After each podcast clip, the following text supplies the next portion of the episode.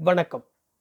எழுத்தாளர் ப. சிங்காரம் அவர்களின் கடலுக்கு அப்பால் எனும் நாவலின் முதல் அத்தியாயம். லெப்டினன்ட் செல்லையா.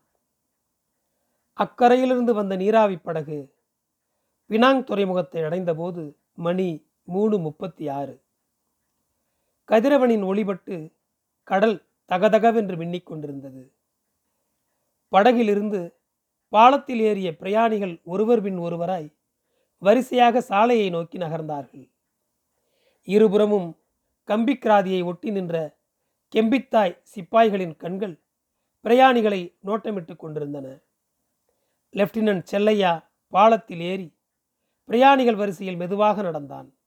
இடது கையில் தோல் பை வலது கையில் சிகரெட் புகைந்தது. பச்சை பைஜாமாவும் வெள்ளை சட்டையும் அணிந்திருந்த சீன பெண்ணின் ஒரு கையில் பிரம்பு கூடையும் மறு கையில் துணிப்பையும் இருந்தன. அவளுக்கு பின்னே சென்ற மலாய்க்காரி குதிங்கால் செருப்புகளின் மீது அன்னநடை நடந்தாள். அடுத்து தமிழர் சீனர் மலாய்க்காரர்களும் இரண்டொரு சீக்கியரும் முன்னேறி கொண்டிருந்தார்கள். வலப்புறம் நின்ற கெம்பித்தாய் லெப்டினன்ட் சில வினாடிகள் மலாய்க்காரி மீது பார்வையை செலுத்தினான். மஞ்சள் முகத்தில் மின்னிய சிறு கண்கள் மலர்ந்தன.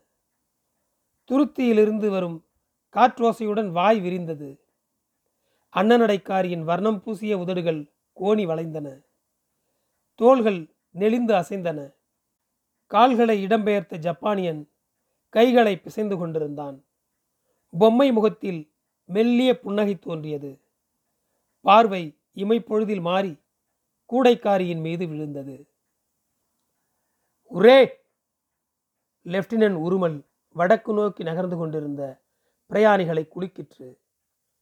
வழக்கை பிரம்பு கூடை வைத்திருந்த சீன பெண்ணை சுட்டி நின்றது. செல்லையா வரிசையிலிருந்து கொஞ்சம் விலகி கூடைக்காரியை உற்று பார்த்தான். இருபது இருபத்தைந்து வயதிருக்கும் கட்டுருட்டான உடல் நல்ல அழகி. குள்ளப்பயலுக்கு உண்மையிலேயே சந்தேகமா அல்லது? ம். இருபுறமும் நின்ற சிப்பாய்கள் பயந்தோடி போய் அந்த சீனப்பெண்ணை இழுத்து வந்தார்கள். லெப்டினன்ட் ஜப்பானிய மொழியில் ஏதோ சொன்னான். அவளை வடகோடியில் இடப்புறம் இருந்த அறைக்கு இழுத்துச் சென்றனர். அவள் முகத்தில் அச்சமோ கவலையோ தென்படவில்லை. இப்படி நேரலாம் என்று ஒவ்வொரு வினாடியும் எதிர்பார்த்தவள் போல் தோன்றியது. ஜப்பானிய லெப்டினன்ட் கனைத்து கொண்டு பிரயாணிகள் பக்கம் திரும்பினான். மற்றவர்கள் வடக்கு நோக்கி நடக்கலாம் என்று அவனுடைய வழக்கை சைகை காட்டியது. பிரயாணிகள் வரிசையாக நடக்கலானார்கள். ஐஎன்ஏ லெப்டினன்ட் செல்லையாவின் வளர்ந்து நிமிர்ந்த உருவம் மெதுவாக நடந்து கொண்டிருந்தது. முன்னால் சென்றோர் கெம்பித்தாய் அதிகாரியை நெருங்கியதும் பல வகைகளில் வணக்கம் தெரிவித்தார்கள். சீனர்கள் இடுப்பு வரை குனிந்தனர். மலாய்க்காரர்கள் கையை தூக்கி வந்தனை செய்தார்கள். தமிழர்கள் பட்டும் படாமல் வணக்கம் தெரிவித்தனர். செல்லையா நெருங்கினான். ஜப்பானிய லெப்டினன்ட்டின் உடல் நிமிர்ந்தது. இருவர் கண்களும் சந்தித்தன. இந்தோ. ஹை இந்தோ. குக்குமின் குன்தசு ஜப்பானியன் செல்லையாவின் தோலை பார்த்தான். லெப்டினன்ட்டின் தலை லேசாக குனிந்தது. தமிழ் லெப்டினன்ட் தலையை அசைத்துவிட்டு நகர்ந்தான். பின்னால் வந்த தமிழர்கள் பெருமிதத்தோடு ஒருவரை ஒருவர் பார்த்து கொண்டார்கள். பாலத்தின் வாசலில் தமிழ் முஸ்லிம் ஒருவருடைய காஃபி கடை இருந்தது. முன்னால் ஜப்பானிய மாலுமிகள் சிலர் நின்றார்கள். அவர்களை ஒட்டி கொண்டு வழக்கமாக துறைமுகத்தை சுற்றித் திரியும் உதிரிகள் கூட்டம் நடமாடியது. இடது பக்கம் சைக்கிள் ரிக்ஷா வண்டிகள் வரிசையாக நின்றன. படகில் வந்த பிரயாணிகள் கால்நடையாகவும் ரிக்ஷாக்களிலும் நகருக்குள் செல்லலானார்கள். செட்டித்தெரு பக்கம் போய் பார்க்க வேண்டும் என்ற ஆவல் செல்லையா மனதில் எழுந்தது. மணியை பார்த்தான். நாலு பத்து. நேரமில்லை. ரிக்ஷாவில் ஏறி ஆறு முச்சந்திக்கு கிளம்பினான். வெறிச்சென்று கிடந்த தெருக்களின் வழியாக வண்டி விரைந்தது. இரண்டொரு லாரிகளை தவிர வேறு மோட்டார் வண்டிகளே காணப்படவில்லை. ரிக்ஷாக்கள் மட்டும் எப்போதும் போல் எங்கும் பரவி தென்பட்டன. டிராம் நின்றுவிட்டதை முன்பே கேள்விப்பட்டிருந்தான். செட்டித்தெரு ஆசி வை வைரமுத்து பிள்ளை லேவாதேவி கடை அடுத்தால் செல்லையா? முதலாளியின் சொல்லை மீறி நேதாஜியின் இந்திய தேசிய இராணுவத்தில் சேர்ந்து ஏறக்குறைய இரண்டு ஆண்டுகளாகின்றன. அதற்குள் எவ்வளவு மாற்றம்? தென்கடலில் அமெரிக்க கப்பல் விமானப்படைகளின் பலம் மேலோங்கிவிட்டது. ஜெனரல் தெராவுச்சியின் மின்னல் பாய்ச்சல்களும் அட்மிரல் யாமமோத்தாவின் சம்மட்டி அடிகளும் இப்போது பழங்கதைகள். ஜெனரல் மெக்கார்தரின் போரணிகள் மார்ஷல் கரோலின் தீவு கூட்டங்களினூடே தாவி கடந்து ஜப்பானை அணுகி கொண்டிருக்கின்றன. பர்மா முகப்பிலோ மவுண்ட் பேட்டனின் சேனை மெதுவாய் ஆனால் உறுதியாக முன்னேறி வந்து கொண்டிருந்தது. வண்டி பினாங் ரோட்டில் திரும்பியது. செல்லையா இருபுறமும் மாறி மாறி பார்த்தவாறு சாய்ந்திருந்தான். ஊர் சுற்றுவதில் நாட்டம் கொண்ட பினாங் மக்கள் வழக்கம்போல் ஆடி அசைந்து ஊர்ந்து கொண்டிருந்தார்கள். யாரும் பட்டினியால் வாடியதாக தெரியவில்லை. ஆனால் நெடுகிலும் கிழிந்த சட்டைகள் தென்பட்டன. போருக்கு முந்திய பினாங் நகரில் காண முடியாத காட்சிகளில் இதுவும் ஒன்று. எதிரே வரும் ஆட்கள் வாகனங்கள் பற்றி கொஞ்சம் கூட கவலைப்படாமல் ரிக்ஷாவை கடுவிரைவாய் செலுத்தி கொண்டிருந்தான் சீனச்சாரதி. இடப்புறத்தில் வின்சர் கூத்து மேடையின் சிமிந்த நிற உருவம் தோன்றி மறைந்தது. செல்லையா திரும்பி பார்த்தான். நாள் தவறினாலும் வின்சர் கொட்டகைக்கு போக தவறியதுண்டா? சுப்புலட்சுமியின் சகுந்தலை திரையிடப்பட்ட முதல் நாள் என்ன கூட்டம் என்ன பரபரப்பு? எதிரே வந்த ரிக்ஷாவில் இராணுவ உடையில் இருந்தவர் வந்தனை செய்தார். ஜே ஹிந்த்! யாரது? நினைவில்லையே. மாரியப்பனாக இருக்குமோ? மேஜி ரெஸ்டாரண்ட் ரேடியோ ஜப்பானிய பாடல் ஒன்றை முழங்கிக் கொண்டிருந்தது. இஷினாயோ இஷினாயோ இஷினாயோ குடிபோதையில் தள்ளாடிய இராணுவ அதிகாரிகள் படிகட்டில் நின்று இறைந்து கொண்டிருந்தனர். நடைபாதையில் சிலர் தடுமாறி நடந்தார்கள். சிங்கப்பூர் எம்போரியத்தின் அருகே மேனன் கிளினிக் நர்ஸ் சுந்தரி சென்றாள். தகுந்த வளைவு நெளிவுகளுடன் கூடிய வாட்டசாட்டமான பின்புறம் தெரிந்தது. பிறகு வலது பக்கமும் முன்புறமும் தெரிந்தன. வயது ஆக ஆக இவளுக்கு மட்டும் அழகு கூடிக்கொண்டே போகும் போல் இருக்கிறது.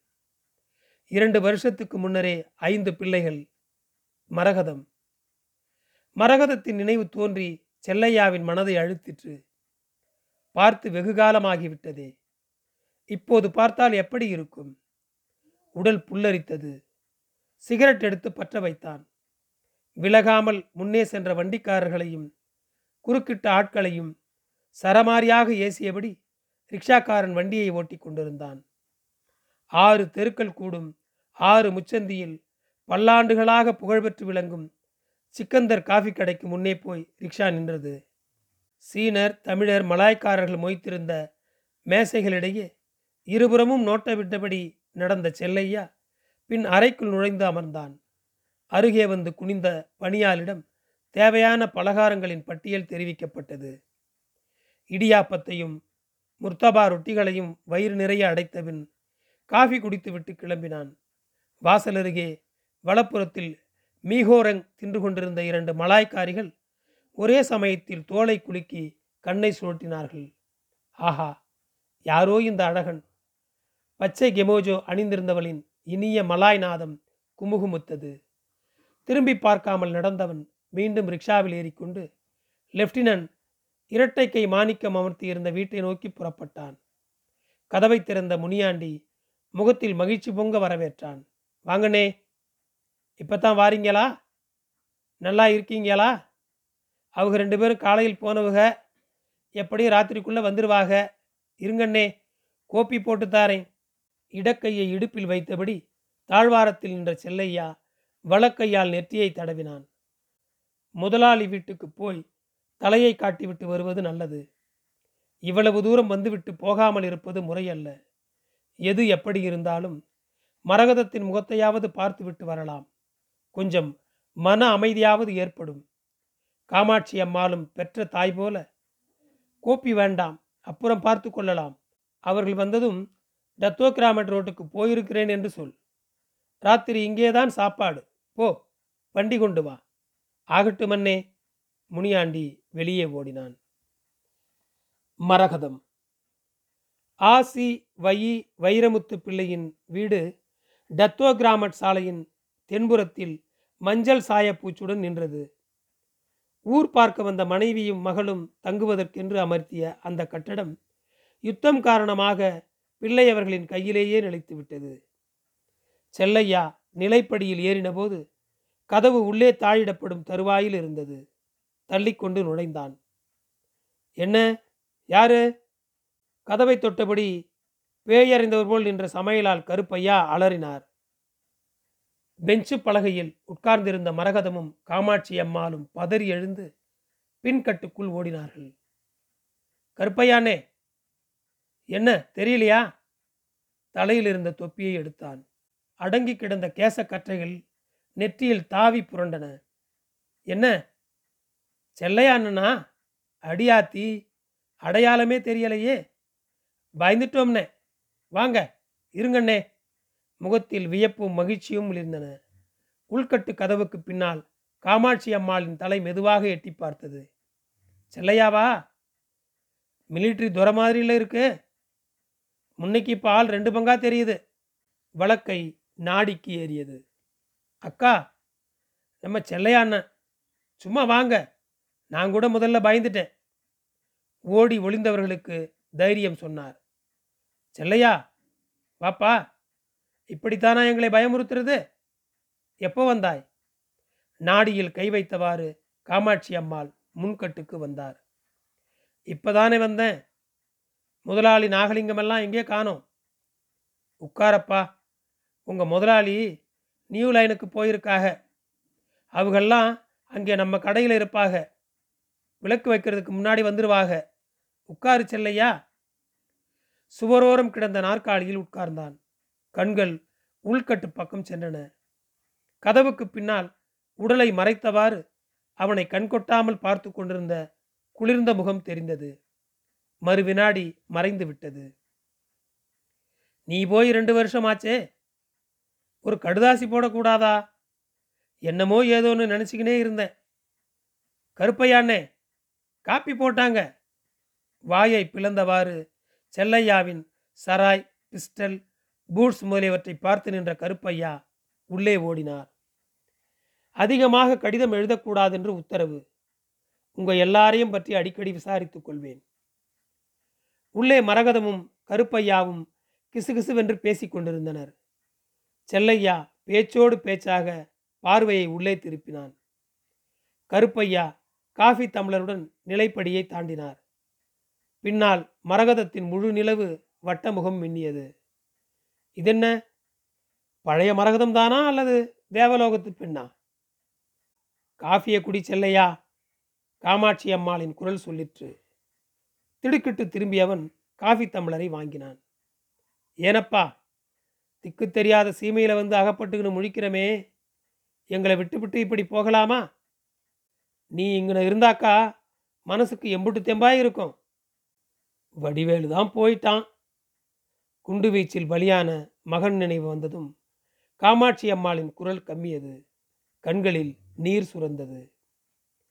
இனிமேல் ஒன்றும் பயமில்லை சண்டை சீக்கிரம் முடிந்துவிடும். வெள்ளைக்காரன் வந்துருவானா? யார் வந்தாலும் நமக்கு ஒன்றுதான்.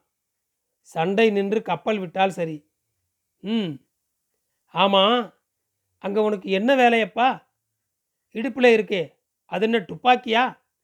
ஆமாம் பிஸ்டல் இராணுவத்தில் அதிகாரி லெஃப்டினன்ட் அப்படின்னா பட்டாளத்தில் ஆஃபீஸர் வேலைன்னு சொல்கிறாங்கல்ல அது. ஆப்சரா? காமாட்சி அம்மாளின் வியப்பு கண்களில் தெரிந்தது. எல்லோரும் சிப்பாயி வேலைக்கு போயிருக்குன்னுலாம் நினச்சேன். நம்ம பிள்ளைங்க ஆஃபீஸர் வேலையில் இருக்காங்களா ஆமாம் கொஞ்சம் பேர். ரொம்ப இல்லை. ம். ஆமாம் ஆ. நம்ம கடையிலிருந்து போன முத்துலிங்கம் சேது எல்லாம் எங்கப்பா இருக்காக? ஒன்றும் தெரியலையே. எங்கே போய் என்ன அவதிப்படுதுகளோ? ம். காஃபியை குடி ஆறுது. சேது பாலர் சேனையில் இருப்பதாக சொன்னார்கள். முத்துலிங்கம் சங்கதி தெரியவில்லை. பர்மா போர்க்களத்தில் முத்துலிங்கம் பலியான செய்தியை சொல்ல விரும்பவில்லை. காஃபியை குடித்துவிட்டு தமிழரை கீழே வைத்தான். ஆமாம் பர்மா சண்டைக்கு போன நம்ம பிள்ளைக கணக்கு வழக்கு இல்லாமல் செத்து போச்சுதுங்களாமே. அதுகளை பெத்தவளுக்கு யார் பிள்ளை கொடுக்கறது? இதெல்லாம் நமக்கு எதுக்கு? சப்பான்காரனும் வெள்ளைக்காரனும் சண்டை பிடிச்சு கெட்டு குட்டிச்சவரா போகட்டும். அரசழிஞ்சு அடியோட தொலையிட்டு நமக்கென்ன? பேச்சு படபடப்பாக வந்தது. சாக பயந்தால் முடியுமா? வீட்டில் இருந்தவர்கள் குண்டு வீச்சில் சாகவில்லையா? ஏனப்பா உன்னையும் பர்மா சண்டைக்கு போகச் சொல்வாரா நேதாசி உத்தரவு வந்தால் போக வேண்டியதுதான். நீ போக வேணாமப்பா. ஒன்று ஆனா போனால் உங்கள் ஆத்தாளுக்கு யார் பதில் சொல்கிறது பர்மாவுக்கு போக வேண்டியிருக்காது. ரெண்டு மாதத்தில் சண்டை முடிந்துவிடும். சரி இதையெல்லாம் கழட்டி போட்டுவிட்டு வேட்டியை எடுத்து கட்டிக்கிய. உன் டவுசரியும் தொப்பியவும் பார்த்தா பயமாக இருக்குது உங்கள் முதலாளி பார்த்தா அரண்டு போவார். காமாட்சி அம்மாளின் முகத்தில் சிரிப்பு அரும்பியது. காலையில் முகாமுக்கு திரும்ப வேண்டும். இங்கு நிறைய வேலை இருக்கிறது. இப்போ கிளம்பினால்தான் சரியாயிருக்கும். எழுந்தான். நல்லா இருக்கே உட்காரு. ரெண்டு வருஷம் காட்டில் இருந்த பிள்ளை நாலு நாளைக்கு வாய்க்கு ருசியாக சாப்பிட்டுட்டு போ. ஒரு நாள் தான் லீவு இன்னொரு முறை வர்றேன். வைரமுத்து பிள்ளை வருவதற்குள் புறப்படுவதென்று தீர்மானம் செய்து விட்டான். காலையில் போகிறதுக்கு இப்போ என்ன? வேலைகளை முடிச்சுக்கின்னு சாப்பிடவா? உங்கள் முதலாளியும் அதுக்குள்ளே வந்துடுவார் நேரம் இல்லை. நிறைய வேலை இருக்குது. கும்பிட்டான். முதலாளியிடம் சொல்லுங்கள். மகாராசனாய் போயிட்டு வா. பத்திரமா இருந்துக்க. எங்களை மறந்துடாத ஐயா கருப்பையானே வரட்டுமா? செல்லையா உள்கதவை பார்த்தான். மரகதத்தின் முழு உருவம் தெரிந்தது. ஆகட்டும். போய்த்து வாங்கண்ணே. வருகிறேன். தொப்பியை தலையில் வைத்துக்கொண்டு பக்கவாட்டில் இறங்கிச் சென்றான். நன்றி. தொடரும்.